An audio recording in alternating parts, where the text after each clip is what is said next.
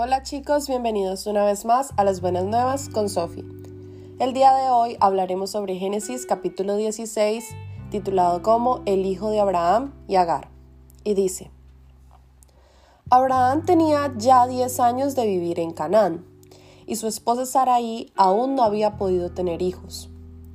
Pero como ella tenía una esclava egipcia que se llamaba Agar, le propuso a su esposo, Abraham, como Dios no te deja tener hijos, acuéstate con mi esclava y ten relaciones con ella. Según nuestras costumbres, cuando ella tenga un hijo, ese niño será mío, porque ella es mi esclava. Abraham estuvo de acuerdo, y entonces Sarai tomó a su esclava y se la entregó a su esposo. Abraham se acostó con Agar y ella quedó embarazada. Cuando Agar se dio cuenta de que iba a tener un hijo, comenzó a despreciar a Sarai. Y entonces Sarai le reclamó a Abraham, Tú tienes la culpa de que Agar me trate con desprecio. Recuerda que fui yo quien te la entregó. Ahora resulta que como está embarazada se siente superior a mí. Y por eso Dios habrá de castigarte. Y Abraham le respondió, Haz con ella lo que tú quieras, pues Agar es tu esclava.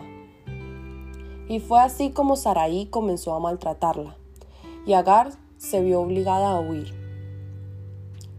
Cuando Agar llegó al manantial que está en el desierto del sur, junto al camino que lleva a Egipto, Dios salió a su encuentro y le dijo, Agar, esclava de Saraí, ¿qué haces aquí? ¿A dónde vas? Y ella le contestó, Estoy huyendo de mi dueña. Y entonces Dios le dijo, Es mejor que regreses con ella y le obedezcas. De mi parte, yo haré que tengas tantos descendientes que nadie podrá contarlos. Ahora estás embarazada y vas a tener un hijo.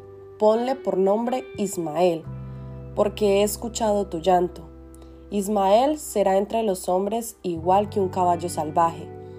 Tendrá que luchar contra todos, pues todos lucharán contra él, pero logrará establecerse en su propio territorio aún en contra de sus hermanos.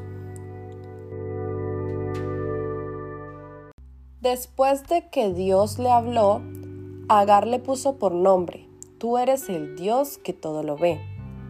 Y es que dijo, he visto al Dios que me ha visto.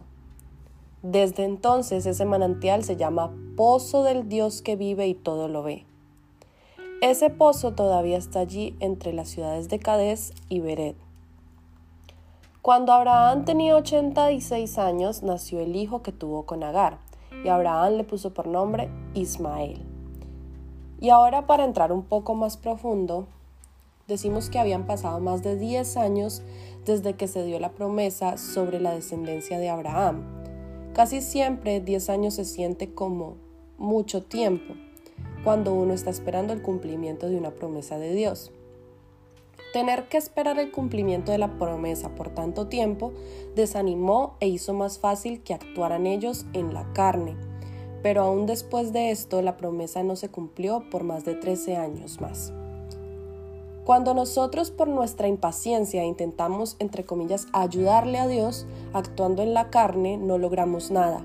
Y a veces hasta hacemos que se alargue el tiempo antes de que se cumpla esta promesa. Ahora el desprecio de Agar por Sarai inició el problema. Agar no podía aguantar no mostrar cierto sentimiento de superioridad inapropiada, pensando que el hecho de que estaba embarazada de alguna manera le hacía mejor a ella que a Sarai. Después de esto, Sarai culpó a Abraham por toda la situación, y con buena razón. Él debía haber actuado como líder espiritual, y debía haber dicho a su esposa que Dios era capaz de cumplir lo que había prometido y que no necesitaban, entre comillas, ayudarle a Dios con obras de la carne.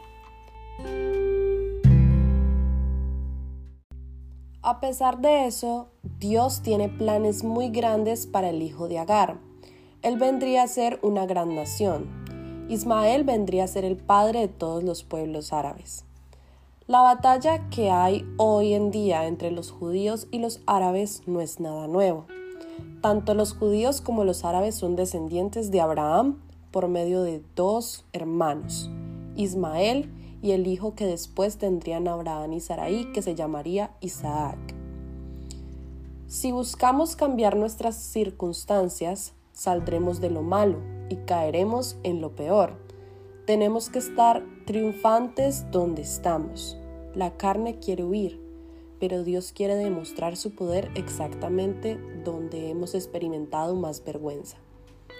Y hasta aquí hemos llegado el día de hoy. Espero que hayan aprendido algo nuevo y quiero que el Señor les continúe bendiciendo. Bye bye.